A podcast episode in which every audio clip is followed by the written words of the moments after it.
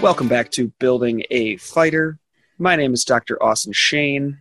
I'm a chiropractor in Scottsdale, Arizona, as well as strength coach and wrestling coach. With me, as always, I have Alex Friedman, badass strength coach in Denver, Colorado. Today, we're going to do a continuation on our anatomical approach to training series. Uh, we're going to be talking about the knee and talking about different ways around training the knee, I'm going to talk about different injuries that are associated with the knee and combat sports, um, as well as just different little tips that you can use tomorrow that's going to benefit you. Yeah, I mean, I think uh, this whole anatomical approach has been uh, really valuable. I think the trunk training offered a lot of insight that um, I definitely appreciate, and it gives me a different approach. So I'm excited to see where we go with the knee. Heck yeah.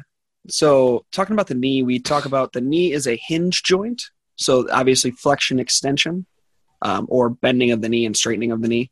As but a lot of people don't realize that it also rotates. So there's going to be about five to eight degrees of rotation both internally. So your that little point in the front of your knee underneath your kneecap can turn inside and outside. And when we don't have those ranges of motion, that's what leads to a lot of our ligamentous damage, right? So outside of our direct contact, somebody playing football, get a knee to the back or a shoulder to the back of the knee, we get a rupture. A lot of the times, those wear and tear injuries, quote unquote, are going to be from a lack of our internal and external rotation of the tibia or our shin bone that attaches to the knee. Yeah, and I think MMA and combat grappling specifically is one of these these uh, sports that you specifically need that range of motion, that rotation through your knee. Think about how um, how much range of motion you need to be able to achieve just to get your hooks in or to fight out of hooks or, or I mean, playing jujitsu and grappling in general. I, mean, everything has to be able to access that those ranges of motion, and then that's where you get susceptible to things like leg locks, and then um, and knees can become at risk when they do stiffen up or when we aren't actively taking care of that mobility or actively um, searching for more of that range of motion. Well, and thinking about also like powering through double. How, how do you finish a double? You need to activate the, you want to activate the glutes, right?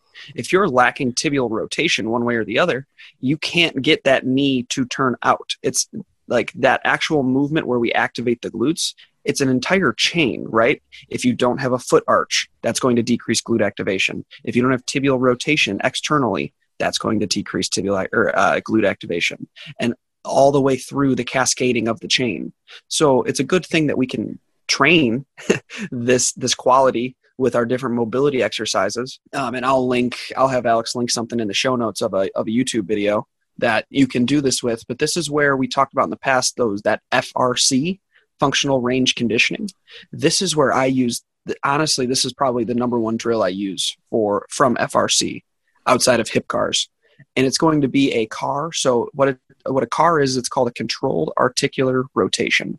So that's a bunch of fancy words for it's trying to hit all of the planes of movements possible in the joint in a rotatory pattern. So what you do is you're going to start with your toe facing in, you're going to extend the knee, then you're going to go toe facing out and then flex the knee. And then the opposite going up and down. And that starts building up that internal and external rotation of the tibia that allows you to get into the positions we need to get into. And a good test that you can do to look at this is if you lay on your back face up, try to, with your knee at 90 degrees, turn your toe in without your knee moving and turn your toe, big toe out without your knee moving. And that's a good way that you can see do I have internal rotation and external rotation? So toe in would be internal, toe out would be external. And that's just something you can do on your own to see, hey, maybe we need to fix something. Maybe maybe we need to go down this rabbit hole of doing the FRC movements before we work out, before we practice. Right, and I think that's that's hugely in, interesting or important to try and look at those different segments along the chain. And and I'm kind of guilty of it. I think when I prescribe training loads or when I am uh, in the gym or working with some of my athletes, I, I just view the knee as part of the system, right? I think about ankle, knee, hip, and the stabilization with the posterior chain, anterior chain, whatever's happening. A lot of the times, too, I look at the foot really in depth and I look at the hips and the glutes really in depth. A lot of times I skip over the knee, quite honestly.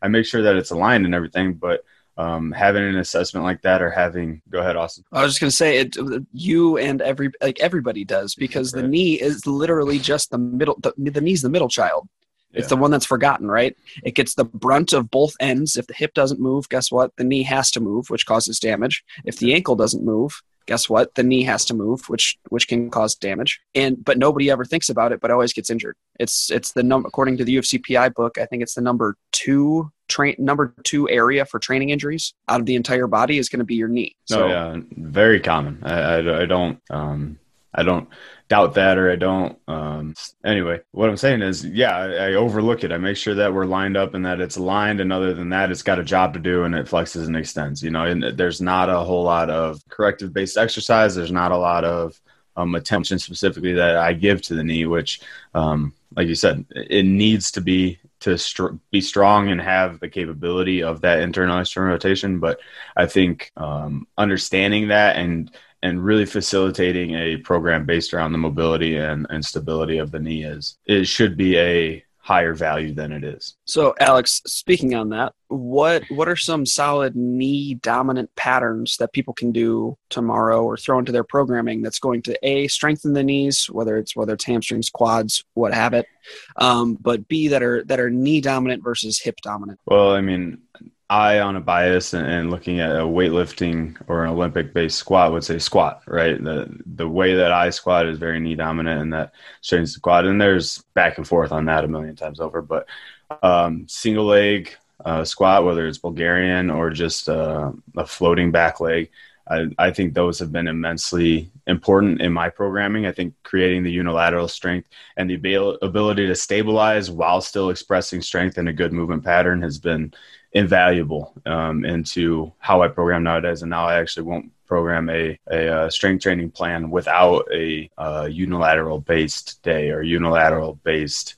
uh, exercise block. So some of those unilateral squat patterns. Um, if we're talking about the posterior chain, I'm a big fan of things like hamstring bridges, ham- leg curls, um, using sliders on the turf or using um, a Sorinex GHR things that again create the hamstring activation from a knee dominant position because I think hip dominant uh, again, hip dominant hamstring activation is very common, and I think it's um, preached and done a lot. I think knee dominant movement because the hamstring is a, a, secondary knee flexor, right? So we need to use that in that capacity, especially in our running based sports, which I know uh, MMA is not um, exclusively a running based sport, but there's still a lot of distal hamstring activation when we're uh, when we're rolling or looking for an arm bar or um, doing things like that. And I've experienced that even in my own jiu-jitsu practice to kind of help put the hamstrings in uh, in uh, in context for me when I was trying to squeeze for a, uh, an arm bar. And uh, coach kept telling me to drag your heels into their side or drag the heels into their shoulder. And I was like man my hamstrings are cramping. What what am I what am I not doing in my training that my hamstrings are cramping. no, dude, I feel the same way. Like whenever I ride legs, it's the mm-hmm. same thing. Either my hamstrings cramp, or the other thing I want to talk about, the adductors. So the inside of our leg, our adductor magnus is that big adductor muscle that goes down and attaches in the medial knee. That's responsible for a lot of medial knee pain that you're feeling. It's not going. It's not always the MCL like like everybody thinks it is for whatever reason. Um, it's going to be the adductor magnus or the nerve that's associated in that area that that could be going through causing any sort of irritation. So some ways I, I like to train the adductor. I love adductor training. I do it with everybody just because we do think about squeezing your knees together trying to lock somebody else in place if you're playing guard that is adductors. that is that is not exclusively, but that's I would say probably eighty percent adductors. Well, when you have hooks in and you're on the back, like I mean, number one thing any wrestler has ever ever learned is to squeeze with your knees and, and try and control their hips. You know exactly, and the best way to train it, I know, crazy enough, is not going to be the leg together, legs apart machine that you sit on. I know that that's crazy to hear, but but that's not the best way to train it for a combat athlete. Um, so, so one thing, or actually two things that I've been doing a whole bunch of with my guys and girls down in Scottsdale have been Copenhagen planks, a great, great, great way to isometrically load the area. So a good way to, to help you learn how to use your adductors essentially. It's going to be like our, our base contraction where we don't have to move, but we can hold that air, hold the contraction as well as adductor rockbacks. So it's training a hinge. I know this is knee, a knee day, but we're going to do a hinge pattern along with the other leg is straight and driving your instep into the ground, loading that adductor on the inside and allowing you to again get that isometric contraction or that that reaction or not reaction, um, like that intro contraction of the adductor. Yeah, and that's very similar to what I've been doing. And then um, I'm glad that you mentioned the adductors because in the groin area, because that has become more of a, a prerequisite or a box to check to ensure that I am uh, preparing an athlete for whatever for a squat day for a stabilization in the knee. Um, so we a lot of times add this into our movement prep or our um, pre-lift type of area, and so we've done a lot of Copenhagen planks, and I, I think they're awesome, and I love them. Um, whatever, what else I've played around with, and I think this goes down the same rabbit hole of kind of the co-contraction that happens with the co- Copenhagen plank with the core and the adductors working in the same time as I've taken like the slam balls, the squishy balls that have sand in them, you know, and you put those between the knees, and that just gives an athlete, you know, free reign to to maximally and I guess isometrically contract in the adductors. And I put athletes in a lot of various uh, positions trying to maintain a stable base and pattern while squeezing that ball. You know, whether it's a squat pattern or whether we're in a low bear and we have the knees off the ground, yeah. squeezing there. Um, but no, that's gotten a lot of activation for me in that sense. Dude, dude, I do that a bunch with breathe. That's I know Austin talking about breathing again. I do that a bunch with breathing work because it helps pull the pelvis underneath a little bit. Right. So by by activating the adductors, that's going to help with a little bit of a posterior pelvic tilt that aligns the diaphragms. So just doing that alone is going to increase the movement quality of our squat patterns, of our low bear, of all these different patterns. So not just with the adductor, just in general, it's going to make the movement better. But which is talking about the knees here. I know, I it's, know. I, get, I get excited, bro. no, it's. I think that's a that's an interesting point to bring up too. Is that even though we're taking out one chunk of our, our functional anatomy or one chunk of our anatomy to focus on and talk about, it, it would be amiss for us to not mention the whole system or the whole body that it's incorporated with. I think that's a common fallacy, and I mean it's day one in the educational system, right? You know, this is anatomy, this is what this is, this segment is this part of your body. But in reality, your body moves as one cohesive flow, free flowing unit. Like it's impossible to isolate and you know cut into pieces a living person and human that's trying to move that'd be cool though i mean yeah and i know that that's what that's what you like to do but no um all right i got a question for you are you pro forward lunge or are you pro backwards or reverse lunge? Um, I you pro both. I like both. For you swing, context. you swing both ways, is what you're uh, saying. On a lunge, I guess. Um, but no, I think a reverse lunge is a, is a safer movement to load up heavy and to use for more of a strength um, emphasis. But I, I, think a healthy athlete that has uh, low to minimal knee pain or uh, uh, can tolerate a forward lunge, I, I, don't see a problem doing it. I understand the the logic of a lot of tension on the patellar tendon and everything and, and, and loading that pattern. But I think a healthy athlete that can tolerate that load, and I, I would never put, you know, a bar on the back and do a forward lunge. I don't think that's necessarily appropriate, but I would put a bar on the back and do a reverse lunge. Um, but walking yeah. lunges, forward lunges, I think those are all fine as accessory movements. Yeah, and and why I'm saying that, so lunge is going to be another one of those knee dominant patterns for the most part. Mm-hmm. So the lunge, lunge is going to be that 90 90 knee contraction. It's basically just going to be a split squat with more movement. Um, I feel I, I am with Alex. I am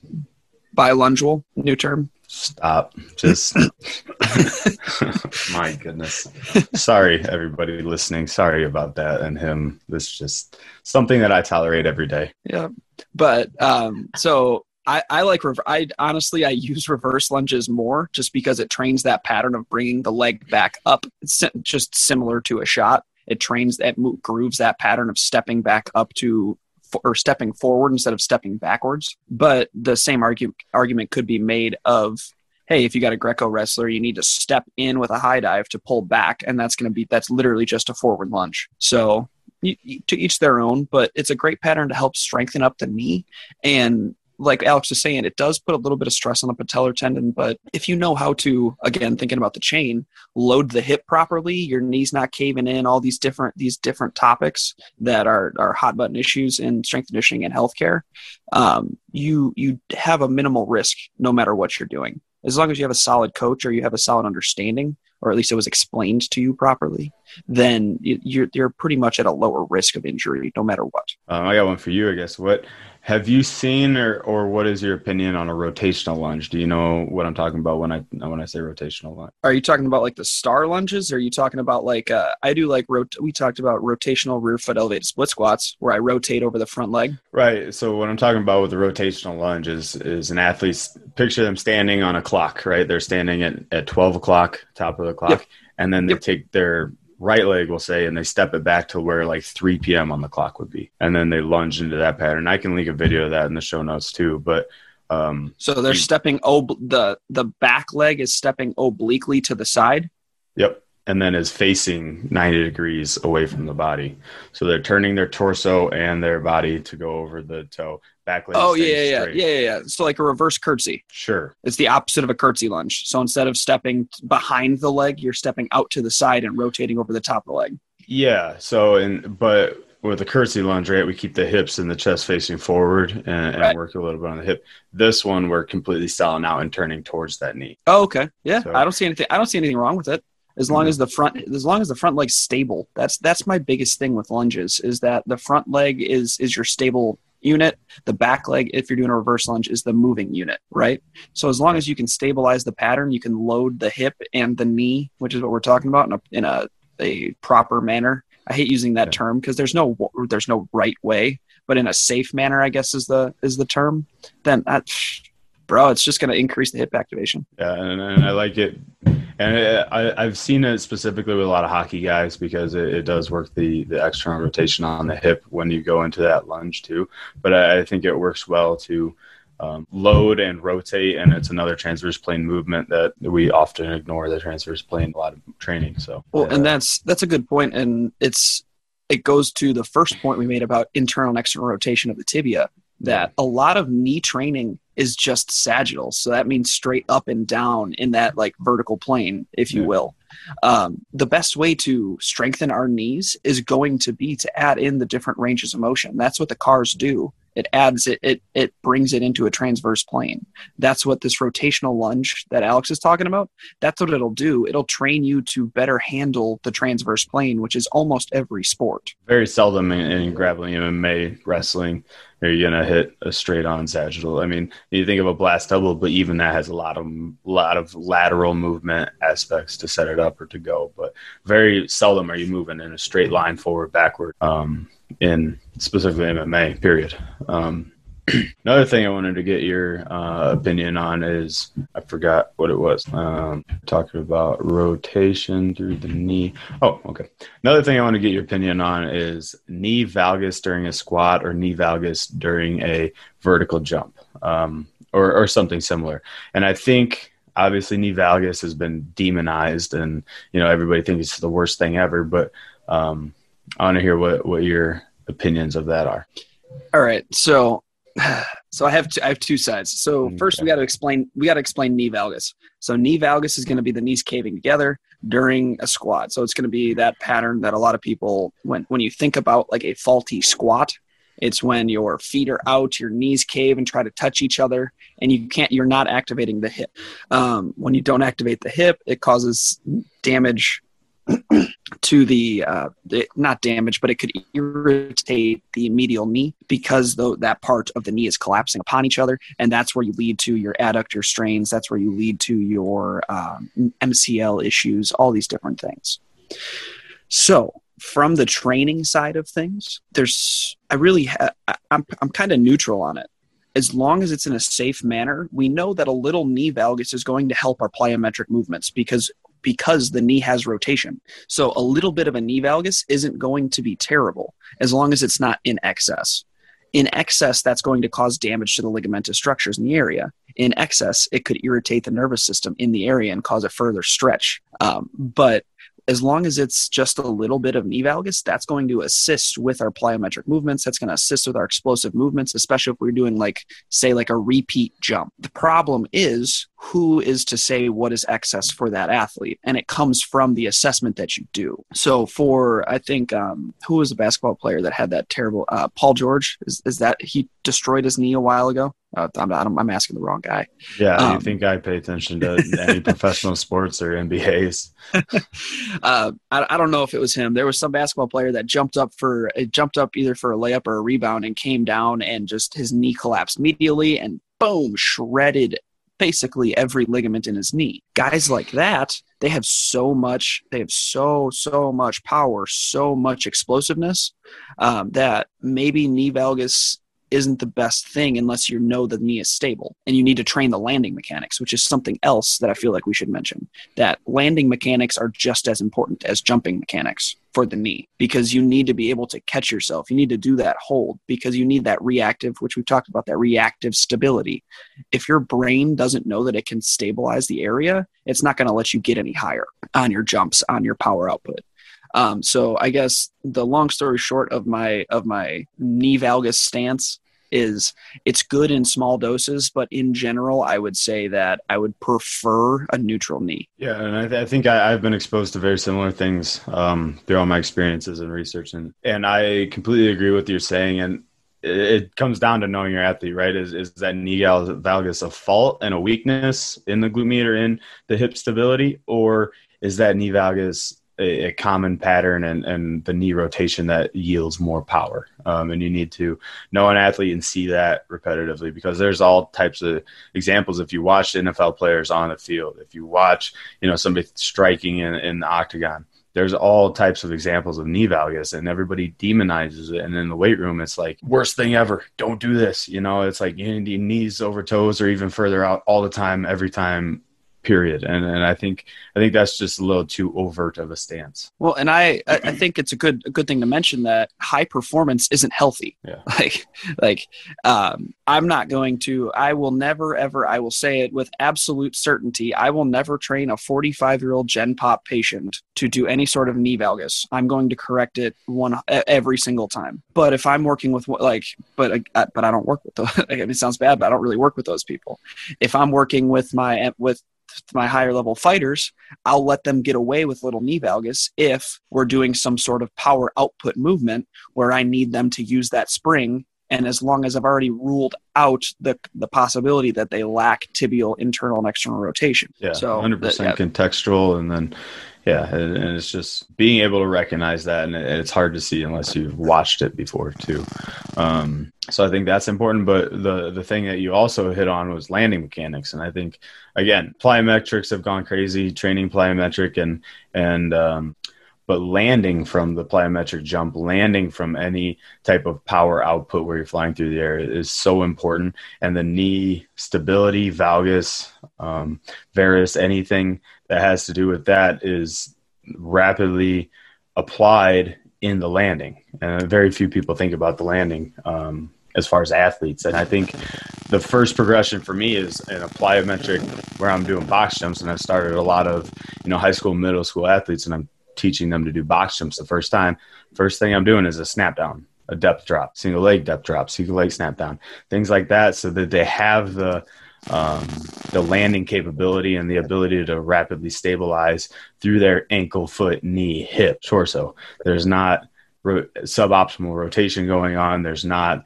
a, a lack of ability there. I want to actually see that we can coordinate that landing before we start to jump onto boxes or before we start to try and chase any sort of like power output or distance type of goals. Well, and dude, the brain is so smart. like people don't realize how smart the brain is. Yeah. The number one goal of your brain is to make sure that there's no damage to the body. So think about like if you don't know how to land, that is a physical or a, I guess a neurologic restrictor plate on power output. If you don't know how to land in a broad jump, your brain will not let you get further in your broad jump. No matter how much power output you have, no matter how much uh, like how many go muscles you can, you can do to get further, if you don't know how to land, you're always going to have that neurologic restrictor plate because again, the number one goal is for you not to shred your hips, shred your knees all these different things. So it, it's not to perform in a broad jump as much as athletes and NFL combine athletes really think it is. Your your brain's tricky. It it doesn't give a shit about your combine performance. It gives a lot more fucks about you, like yeah, actually right. living longer. Right. no, I, I, mean I love that. I think, and that that branches back to what I have learned as the central governing theory, right? And I learned it around fatigue, but I think it applies hugely into power output, strength improvement too, because like you said, your body refuses to uh, refuses to push, and the thing that makes it so interesting is it's, it's such a subconscious decision, right? You're not there's no thought in your head that I better not jump that far or else I'm going to tear something or, or I don't know how to land. It's it just it happens right away, and uh, that ha- that's a theory. The central governing theory is something that happens with fatigue a lot too. There's um and what's popular to think is that your muscles wear out or they don't have enough energy to keep going or whatever, and and that has been pretty debunked within the science what more aptly happens is your brain signals to the muscles, signals to the chemical pathways, and says, if we keep doing this, we're going to do significant damage and hurt ourselves. We better stop. And so it literally cuts off the supplies to your muscles through a, a neurological system. And, and your brain controls your fatigue there, even though you could, in theory, still keep going because you have the, the capability the central governor, which is your brain and your, your spinal cord, turns things off because it is afraid of those damages and, and injuries that could potentially happen. So um, that that I think is a super interesting point and probably a one on its own later. But the central governor, yeah. Um, bringing it back to the knee, there's there's a couple injuries that I think are very common in MMA. So the first one I want to touch on, I'm not I'm not going to touch on ACLs while they are common um, they get talked about so much. And realistically as far as mma goes like most of them come from contact. The the crazy the crazy acl injuries are the ones like on a football field the non-contact ones. And we can if you want to learn about those or you want to talk about those i am more than happy to have conversations with you. But i want to touch on the ones that get a little less light because i think they're more common than people realize so the first one's going to be your mcl strains or uh, sorry mcl sprains um, the MCL sprain is going to be the medial collateral or the medial collateral ligament right on the inside, right here. Or you, you're not on video. Yep. So it's right on the inside of the yeah. My bad, everybody. Just it's right on the inside. Austin rub his knee. uh, it's right on the inside of the knee. It's going to attach the femur to the tibia. All right. This is one that a lot of people get. You get a sprain. Your whoever you go to, your ortho, chiro, whoever says you have a sprain and you're out for two to three weeks, and they don't really give you much to do other than that. Right? They say, hey, maybe do a glute bridge here and there. Like, that's literally what people do. It's dumb, but a lot of the times when it happens, so what a sprain is, a sprain is just a tearing, a, a grade of tearing of the ligament. So there's grade one, grade two, grade three so grade one, it's it's a minor. We can I, I just call them minor, moderate, and severe. So we got minor, which is a little less than 25%, moderate, which is going to be above 25%, all the way up to severe, which is a full ripping of, of or full tear, full full width tear of your MCL. So when we're talking about the MCL, some fantastic ways to decrease pressure on the medial knee are going to be actually to activate the lateral hip, so the outside of your glutes. That's why I said some people just say, hey, do some glute bridges and you'll be good to go. Um, some things you can do on your own if you are told about MCL injuries, told you have an MCL problem, are going to be we can do glute bridges. That's that's not a terrible option, but most combat athletes need a higher stimulus. If we talk about the SAID principle from weightlift, from just lifting in general, you need specific adaptations to the imposed demands. You need to impose demands to then get the adaptation, which means you need to get over the actual barrier to impose those demands. So single leg glute bridges, you can grab a hip circle. That's going to increase the demand that you ask upon your glutes. Um, hinging, I do actually a lot of my knee rehab, as dumb as it sounds, are going to be like kettlebell deadlifts. That's a fantastic way to activate the outside of the hip to decrease the pressure on the knee and then gently just grade back into our knee pattern. So, our squats, our lunges, our split squats, all these different things, as well as a lot, a lot of the times people don't talk about it. The calf, the gastroc muscle, also crosses the knee. So it's it doesn't just it doesn't just stay on that lower leg, it crosses over to the knee. So, doing so- different calf exercises as well are a fantastic way to assist and decrease pressure on the inside of that MCL, that in that inside of the knee. One thing I want to talk about as well with that is, do you need surgery? Because everybody, I think I would suffice it to say almost everybody on my team has come up to me saying like hey i have an mcl problem do i need surgery i'm like no you don't i currently have 10% of my mcl on my right knee and i live just fine. I wrestle with all of these guys. Like i live a day-to-day life that i'm i'm 100% fine living. It's to the point where if you can't kick the painful pathway or if you have nothing and maybe you're patrick mahomes and you need that lateral movement or you're like you're Connor, or you're at, at the point in your career where lateral movement is inhibiting you, where you, where you can't do those movements, then we talk about maybe cleaning it up, getting a scope, or getting a graft. But for the most case, I would say in 80 to 90 percent of the actual cases in the MCL, you don't need surgery. It's going to be something that we can train around and strengthen everything else where you don't need to get that surgery and do that actual rehab and have to deal with the trauma of surgery. Okay. And I, and I'm, I'm actually fairly like, as far as I know, I'm a chiropractor, but I'm fairly pro surgery. Like a lot of the guy, I, I side a lot of the times with the surgeon because they know what the fuck they're doing. But for for the most part, MCLs you don't need that surgery. The other one that I think doesn't get a lot of light and I know it's affected me and it's affected a lot of my teammates, is going to be bursitis of the knee. Bursitis, a bursa sac, is a little fluid sac around a joint to allow it to get more movement. So think about it like uh, uh, WD 40 for your joint. It's going to give fluid in the joint, allow the synovial joint, what the knee is, to move and try to and not creak as much um, to put to put it into uh, different terms. So with bursitis, if you have direct trauma onto one of these little bursa sacs, that can cause inflammation. Think about like with somebody it happens a lot in the elbows and the knees those hinge joints. So with somebody if they have direct trauma say you take a penetration step or a wrestling shot and you come down upon on top of it you get that immediate flare up or that immediate inflammation in the area. Your knee kind of starts to jiggle. I know that's what happened to mine. Like i would run miles and stuff and my knee would just be jiggling. Um, and it also some uh, for for the most case has a spontaneous resolution, which means it just goes away on its own after like three weeks. But hurts like hell. Have you ever had bursa? Uh, yeah. Bursa issues? Yeah. Yeah. Dude, it's it hurts like hell. It burns. You don't know what's going on. You don't want to take a shot, so you completely change the way that you train. Like it mm, sucks. Yeah, yeah like you said, and it swells up right away, so you freak out when everything's yeah. happening. And yeah,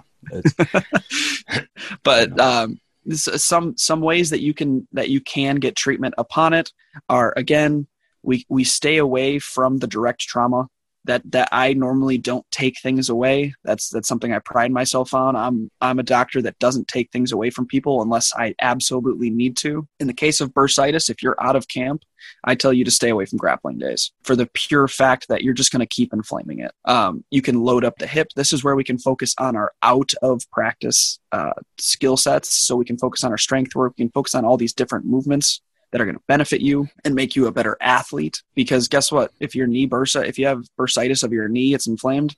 There's nothing wrong with your upper body. you can still do other things. You can still shadow box. You can still hit a bag. You can still come and work upper body work, um, as well as you can also go get it drained.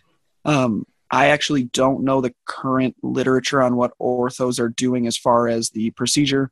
They basically what it is is you go in, you drain the liquid that's in there. It's typically going to be about one cc to two cc's. So like one of those little vials, and then in the past they were injecting cortisone into there. I don't, which is an anti-inflammatory. I don't know if they're doing that anymore, just based off the current research on cortisone. Um, but they may be doing that to try to disallow um, the the inflammation from popping back up again? That would be a question for Alex's sister. Yeah, right. So, no, yeah, I think that's more medical. But so in general, if your knee hurts, it's not for no reason. Um, there's probably a, a reason behind it, and there is always and i tell this to my athletes all the time there's two there's always something you can do right there's somewhere you can go see to get it assessed there's modalities and modifications that can be made if you're having knee pain and it is general or you don't know what it is, figure it out. One, but two, don't just stop dead in the water. You know, you, there's there's ways to move forward, and and that's my number one pet peeve is when I, I talk to athletes. I'm like, I didn't come in that day because my knee was kind of hurting or swollen. It's like even if we, it's a big squat day, like and your knee hurts, whatever. I can change that exercise as well within my capabilities. That know? is literally what people pay for. For the they don't you they don't pay for you just because you look good, and you you want to be there to spot them. Right. They pay for the knowledge that you've accumulated yeah. which allows you to modify lifts. And, yeah, and that's some of the most important stuff that we do, right? Is make those modifications and and adapt to the con- uh, the context that you're in. So also, that just a minor point on bursitis and knee inflammation. If your knee's inflamed, please do not hit it with your Compex massage gun. That is going to make it worse. I just it's something I've seen multiple times and I would like to get it out there. Like if you have bursitis of your knee, like yeah, do it on your hip, do it on all the other stuff. Do not go directly over the inflammation with your Compex massage gun. That's dumb. this hurts. It must be good, right? Yeah, ex- exactly. Um, but yeah, so as far as for the podcast, just remember that we we want to focus on knee dominant patterns the knee doesn't just flex and extend it also rotates and it's a and you need to figure out if yours does rotate or does not rotate because it's extremely important for grapplers in specific. Um, focusing on for lunges you can do both make sure that neither one of them are painful before and that goes for literally every exercise. If it's painful please don't do that thing. Like it's the old like doctor meme like ha stop yeah. doing that if it's hurt if it hurts. Yeah right. Um, as well as MCLs and bursitis, you don't need to get surgery. Um, and find somebody in your area that that handles sports rehab that's able to assist you because neither one of them are are like life sentences. You don't have to live with that diagnosis forever. So yeah, that's what I got. Thank y'all for listening. I think again we we we covered a lot of stuff, knee and around the knee and everywhere in between. But um, but no, I think that was a pretty comprehensive list of common injuries as well as you know training thoughts about the knee. Yeah, and we got into central governing theory. Love it. I like it. All right. That's our episode. Thanks for listening. If you got to get in contact with us, it'll be in the show notes, both our emails and our Instagram handles. If you got to shoot us a DM, feel free to shoot or send me any messages. Like I said about knee injuries, always happy to spread some information, help you out any way I can. And thank you for listening. We appreciate it a bunch. Give us a like and as well as rate us on Apple Podcasts. That's how we get out to more people is all those ratings. So thank y'all. Appreciate you.